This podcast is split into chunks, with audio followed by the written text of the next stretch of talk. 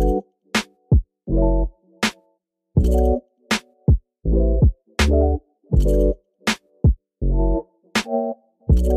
はようございます。ワイヤード編集部の松永です。えーっとボリューム35号の編集後期ポッドキャスト精読編をお送りしてまいります。一緒にお話しするのは編集部の岡田です。矢野です。川鍋です。よろしくお願いいたします。お願いしますお願いしますえっと今日はえっと編集部の皆さん3人をと一緒に、えーそれぞれが担当した企画について、えーと読みどころというか見どころをお聞きしていければと思いますので、えーもし雑誌をお手持ちの読者の皆様は横に携えていただきつつまだ読んでいない読者の皆様はふむふむと思っていただけるといいかなと思っております。まず今回たくさん企画を担当していた岡田くんはい。今回僕が大変だったのは核融合の企画がギラギラしてる、ね、一番大変でしたね。はいはい、ページで言うと70ページからうんうん、が核融合なんですけれども、スカイプでインタビューしてたんですねそうですね。これはオンラインインタビューで、えー、とカナダにある General Fusion社っていう会社のインタビューをしているんですけれども、んまあそもそも専門家じゃないんで。うんわかんないっていうところから始まりますよね。うんうんうん今回特に全体通して deep tech for the Earth っていうテーマなので、むずいね。そう難しいっていうのがんあってその中でも一番こう難しかったのは核融合エネルギーだったっていうのがありますうんね。うん。でなんかこれになった経緯っていうのがこう最初はエネルギーの領域でこう革新的な取り組みとかはい。動きがないかっていうのをまずこう調べていく中で、なんかまあ最割り振りがあったんですよね。そうですね最初。それぞれに。なんか僕エネルギーと環境みたいなのが多分割り振りとして。矢野さん何でしたっけ？僕は全体のこぼれてるのを拾う係ですね。そうでしたね。私宇宙だったな。岡田君エネルギーだったそうんでですすね。ねでエネルギーと環境でこう再生可能エネルギーとかまあいろいろ革新的な動きはあるんですけれども、はい。まあ、その中でこう一番夢があるというか実現したらものすごいイノベーションだなって感じの核融合エネルギーだったんですよね。ある種その、まあ、今でいうとその石炭火力発電とかで、まあ、CO2 がどうしてもこう出てしまうっていうところで、まあ、地球のためのっていう文脈だとまあ気候変動にどう対応していくかっていうのが一個重要なポイントとしてあって核融合エネルギーの場合はまあ CO2 ってものが一切出ないですし、あ、あの核分裂による原子力発電と違って、まあ、事故の可能性もなく、えーっと核の廃棄物っていうのもまあ100年ぐらいでこうなんだろう問題じゃなくなるっていうようなことを言われていて、うんうん。まあ、割とクリーンだっていうことも言われていると。今あのある種問題になっている原子力発電との違いみたいなことも分かるようにそうですね。構成されてますよね。多分こう核融合って言われるとなんか原子力発電とか結構こう混合されやすいと思うんですけど、記事の中ではそこも割と丁寧にこう解説を入れさせてもらってるので多分読んでいただけたらうんうんうん。何が違うのかとか、うん。どこが革新的なのかっていうのは分かってもらえるかなと。うんうんうん思います。核でね一括りにしちゃうとちょっとこのエネルギーの魅力が見えてこないとこそうなんですよね。核核分裂と核融合は違うものっていうのをこうまずはこう理解していただけたらなっていうふうにんん思いましたね。これでもすごいビジュアルが圧倒されますよね。そうなんですよぜね。なんかひ見てもらいたいビジュアルですよギラね。ギラして SF の世界みたいなのから出てきたんじゃないかっていうようなマシーンになっててでもなんか核融合系の会社はやっぱプロモーション結構うまいんですよね各社やっぱりこれこのジェネラルフュージョンっていう会社も、まあ、利益が全く今出てないんですけど研究開発段階なので,、うんうんでその段階で100億円ぐらい調達してるんですよね日本円でいうと。なのでやっぱりこうお金を集めてうん研究を進めていく上で、なんだろプロモーションが。うプロモーションっていうのが大事なので、でまあこういうなんだろうな自社の魅力というかとか何をやってるのかをちゃんとこう伝えていくっていうところはすごいこう熱心なのかなっていうのを見てて。素材も結構あの提供いただいてるんですよねそうなんですよね。写真も提供だし途中出てくるインフォグラフィックというか図解みたいなものもうんうんうん。制作中のね中のはいされていてっていうので、まあ、なかなかちょっとねいかつい写真が並んでくるページなんですけうどん。なんかインタビューで印象的だったこととかありますか？そうですね。なんだろう。こう面白かったのはインタビューしてて割とその核融合炉っっていう観点で言うとそこってそんなにこうイノベーションが起きてるっていうよりも General Fusion の場合はどっちかっていうと周辺技術、まあ、実現技術って呼んでたんですけどそっちがこうイノベーションだってことを話してたんですね。なんか例えば、まあ、3D プリンティングとかクラウドコンピューティングとか、まあ、機械学習みたいなものが重要って話をしていて、うんうんなんだろうこう実験とかをするときに実際のプロトタイプを作って、まあ、核融合炉の、まあ、実験をするっていうのに加えて、まあ、デジタルシミュレーションとかも結構こう、うん。何度も何度も繰り返しやるらしくってでそういう時にまあ機械学習であったりとか、まあ、コンピューターの性能が向上するっていうことはかなりこう有効であったりとかで核融合炉をこう実験を作る時も割とその一つ一つのパーツが結構こう細かいというかかなりこう精度の高いものを作んなきゃいけないので、うん。3D プリンティングの技術がかなりそこに来てますって話をされていてうんでじゃあそっかある種その周辺技術の発達がそうなんですよ。が実験をすごいこう簡単にしてくれてへテクノロジーが前進していくって話をしてましたね。だから核融合炉がこう革新的なんだって言われるとやっぱ難しすぎて分かんないと思うんですけどうんうんうん。なんかそこの周辺技術がこう変わっていって何が変わったのかっていうところだとなんか割とそのワイドの読者の皆さんにもなんか伝わりやすいのかなと思ってそこは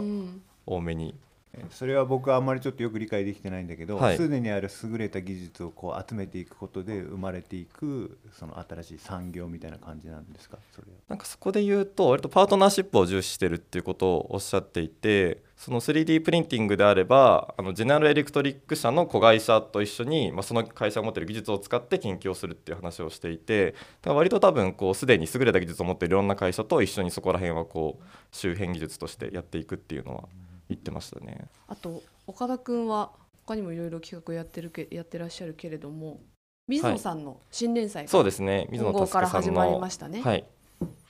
これこう内容としては、うんあの前後のナラティブと実装の時に、うん水野佑さんと、えっ。と、ルールメイキングと実装っていうテーマで企画をやらせてもらって、でそこからこうちょっと引き続きっていう形で、まあ目的としては割とそのワイヤードの場合って、まあ、特集テーマがあって割となんかビッグビジョンというか大きなことをこう言いがちだと思うんですけれども、なんかそこに対するちょっとちょっとした落とし込みとして、うんうん。水野さんがじゃあそれがこう社会に実装されていくっていうのはどういうことなのかっていうのをこう読み解いていくような連連載っていうのをやれないかってことを水水野さんと話していて今回こう始まったっていう形なんですけれども、まあ、今回割と初回なので最初のまあ概論じゃないですけれども、全体のこのなんだろうな。なぜ社会契約を今そう考える必要があるのかっていうところから今回は解説していて次回以降が割と連載に紐づいた内容になっていくっていう。の本誌雑誌あそうですね。雑誌でその特集にはい、紐づいたがじ次が次号はユニバーシティはい、的なですね。何かを。この社会契約っていうのは今法律家の水野さん的なちょはい。っとライフワークっぽいテーマだったりするんですか、そうですね。なんかその法律家全体の中で言われてるかどうかちょっとわからないんですけれども水野さんは割とその社会契約っていうテーマはこう引き続き探求していきたいっていうことをおっしゃっていて、ただなんかそれでこう話す時のなかなか共通言語として認識がうんまあ取れないこともあったりするから、まあ、こういう形でちゃんとこう社会に発信していくというか、まあ、共通言語として社会契約をなぜ今考える必要があるのかってことをこう提示していきたいってことはおっしゃってましたうね。ん社会契約楽しみですね。水野さんが語るとねちょっと法律も少し身近なものとしてそうなんですよね。捉えるところありますよ。本当に面白い。語り口も含めて、うん。どうしても法律家とか弁護士って言われてしまうとちょっとこう遠い存在に思えてしまうかもしれないんですけれども多分ワイドの読者の方はまあご存知だと思うんですけれども、うん。水野さんはねクリエイティブの領域とかスタートアップの領域ですごいいろんなこう業務をされてる方なので、うん。そこのなんか身近なところっていうのありますよね。うん。ぜひあの楽しみにいただけると、はいチェックいただけたらと思います。は思います。で矢野先生は？先生。フェティッシュフェティッシュ。フェティッシュですね。丁寧な。今回で、え暮らし。ー、3回目？3回目。3回目ですかね。いかがですか？だいぶ定着してきた感じがありますうよね、ん。どれも。ちなみに、えっと今回も服から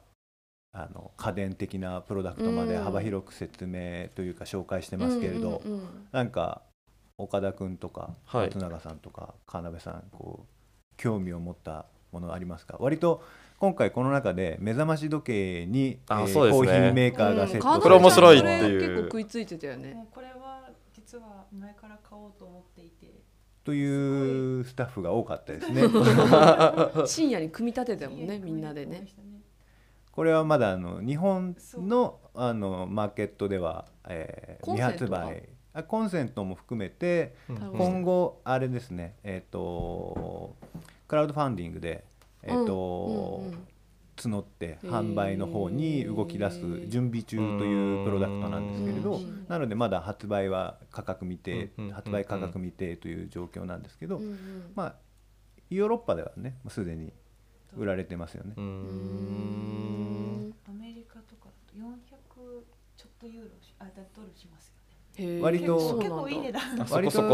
割と高いんだけど朝起きる時に目覚ましの音とプラスしてコーヒーの香りで起きられる。おしゃれ。何がいいってこれミルクスタンドついてるんですよね。冷たいそうそう。冷やせるんですよね。ちょっと冷蔵的な機能もついてるので。洗え洗えるっすか？あの洗える？取り出すビーカーみたいなのをくぼみに差し込むんだけど差し込んでるところで冷やせるから夏とかでも乳製品を入れといてもまあ寝ている間ぐらいだったら一応大丈夫というふうに言われていて引き出しもついていてそこには砂糖とかコーヒー豆を入れておけたりとしまあそこになんかもう全ての何ですか機能とあの収納が詰まっているようなあのものとしてもぜひね実験器具のようなあのいでたちなので、うん、なかなかこうガジェット心をくすぐるようなプロダクトかなと、ね、楽しみですね日本展開がね。そうですね。あとはあの透明なスケルトンのスピーカーですね。これはあのワイヤードのあのバックナンバーですけど、はい、あの音楽の学校の時にあの紹介されていたスピーカーなんですけどもそこからスピンアウトして新たなえー、ブランドとしてトランスパーレントスピーカーという形で出ていて。全部リサイクル可能な部品でできている、ね、これなんかちょっとプラモデルというかモジュール化されていてあの壊れたところだとか例えば、えー、ともう今すでに、ね、Bluetooth とか実装されてますけど例えばそのまださされてなかったらそのモジュールが出たらあの自分で付け替えれる付け加えられることができるんですね、ね、アップデートができるのでなんかスピーカーが壊れたからじゃあ全部買い直しではなくて壊れた部分だけまあ変えたりとか遅れている部分をアップデートすることでなんか丸々1個買い替えるようなことっていうのはな多分このスピーカーはないというふうには言われてますね。音質どうなんですかこれ？音質はね実際まだ聞いてない。聞いてない、うん。はい、あの過去のものは聞いてますけどあの音質もかなり僕はあんまり音楽詳しくないんですけどいいと思います。まあ音楽詳しい人にぜひちょっとレビューしてもらいたいなっていうのはありますけど。そうですね。1月発売予定。予定ですね。楽しみ。まあすでに海外ではね売られてはいるので。日本では1月ですね、ね、消火器もこれ何？義務付けられているところは赤い色が何パーセント以上ないとダメっていうのあるんですけどあの家の中の置く分にはあの任意で置いているので何色でも実はいいらしくて。へえ。私大家さんに差し入れでもらったやつ真っ赤でした、うん、なんかその黒が良かった。雑誌に掲載しているのは黒い消火器なんですけど、えーと、それにホワイトのマジックでなんかこう落書きしたり落書きっていうかそのカスタマイズしたりカスタマイズ。してる人もいるみたいですね。へえおしゃれ。お手頃ですね割と。そうですね。消火器の平均的な価格が分かってないけど割とお買い求めやすい値段かなと思います。えー、スマホの顕微鏡のセレクター私物は矢野さんの？そうですね。そうですね。へえこれはなんかあのその見たいものにピタッとつけると例えば、はい、T シャツとかであるとコットンのこの繊維も見えるようにスマホのレンズでなっている、ね、すごい。なんかお子さんいる人とかだとあのちょっと実験感もあるのであのレンズも2種類ぐらいあって、はい、あのいわゆる本当に顕微鏡みたいにこうプレパラートでしたっけ？はいはいはい。でなんかこうなん透明なちっちゃい表質みたいのを取ってなんかこう見るとかそういう本当に顕微鏡と同じようなプロセスで見るあそうなんです、ね、あのなんですかツールもあったりもしますし、はいはい、なかなかお子さんいる人とかだとスマホで楽しめる顕微鏡かなと思います。これ普通日本で買えるんですか？あアマゾンとかで買えますね。へえ、うん、ありがとうございます。はい。えっ、ー、とニューヨーカーの翻訳の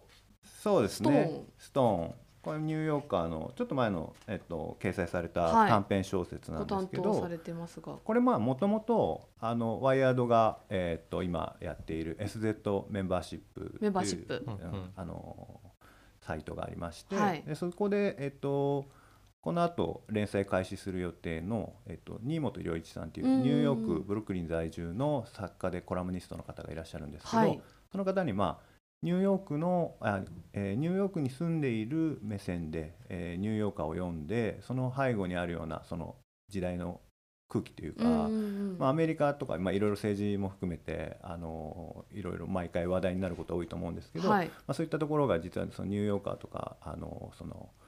えー、と一個下のレイヤーというんですかね、うんうんうん。まああの読み物の下のレイヤーに流れていたりしてそういうところを読み取っていきたいなっていうところから、まあ、連載をスタートすることになっているんですけど、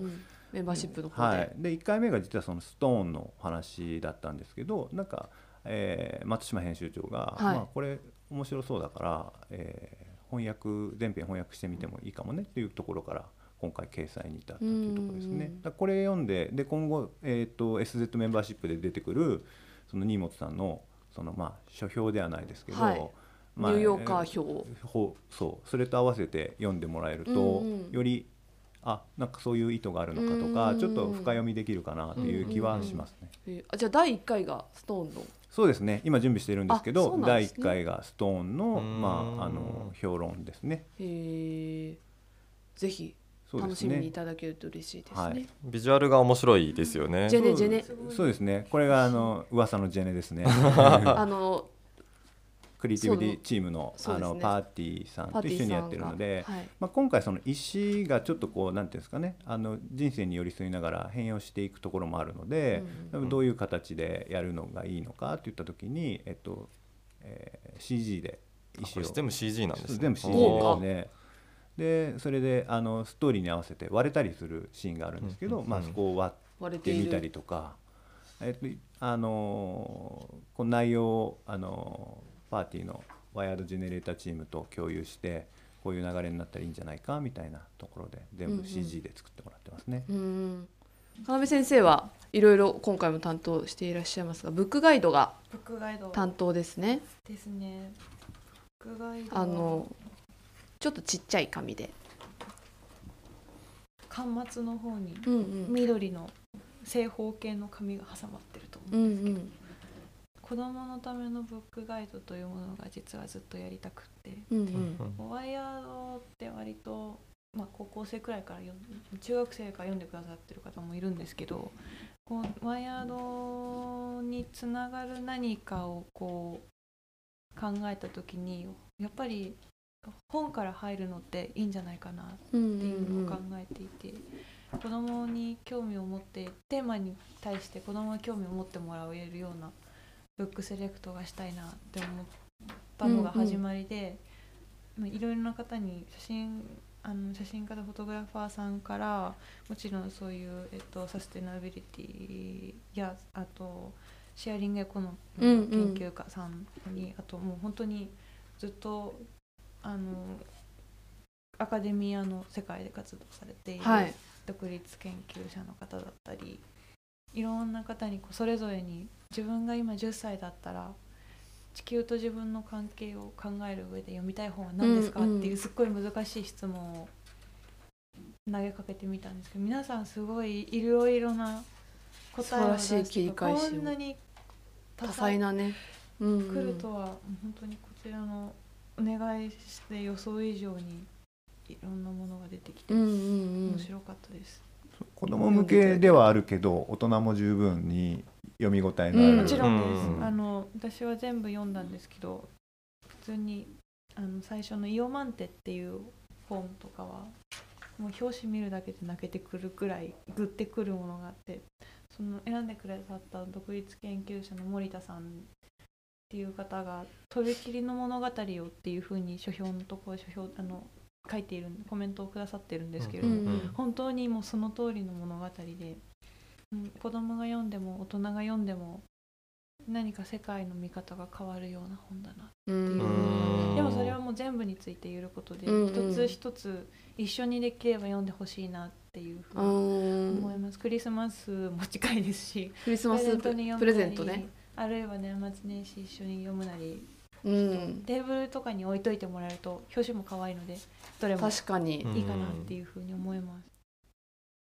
はい。じゃあ皆さんそれぞれご担当の企画解説ありがとうございました。ありがとうございます。精読編のポッドキャストそろそろ終わりたいと思いますが皆さん今日は12月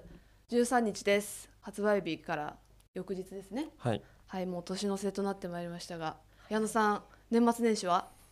いかがお過ごしでしょうか？予定そうですね。ご予定は？予定はまあちょっと自分はねちょうど10歳手前の9歳の子供がいるのでうん。まあこれぐらいはちょっとのんびり一緒に過ごしたいなという感じはありますよね。一緒に本を読んで、はい、おせっかくねめちゃくちゃ生活感のあるコメントになっちゃいましたけ パパ。ど、はい、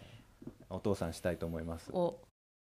岡田君は？僕はなんか12月1ヶ月ぐらいベルリンとか行きたいなと思ってたんですけど ここのポッドキャストに出てる通り日本にいてしまったので、うん。年末も日本で過ごしてます。悲しい。悲しい、はい。そうだね。あの川辺先生は久しぶりの日本じゃないですか？そうなん年末年始は。しばらく海外にいたので、大掃除をしてあとはたまった本とゲームを消化しようと思います。あーいいですねいい年楽末。しみ。じゃあ皆さんまだ今月も皆さんお仕事いっぱいあると思いますが頑張りましょう。頑張ります。頑張りましょう、すいません。生読編以上で終わります。お付き合いいただきましてありがとうございました。ありがとうございました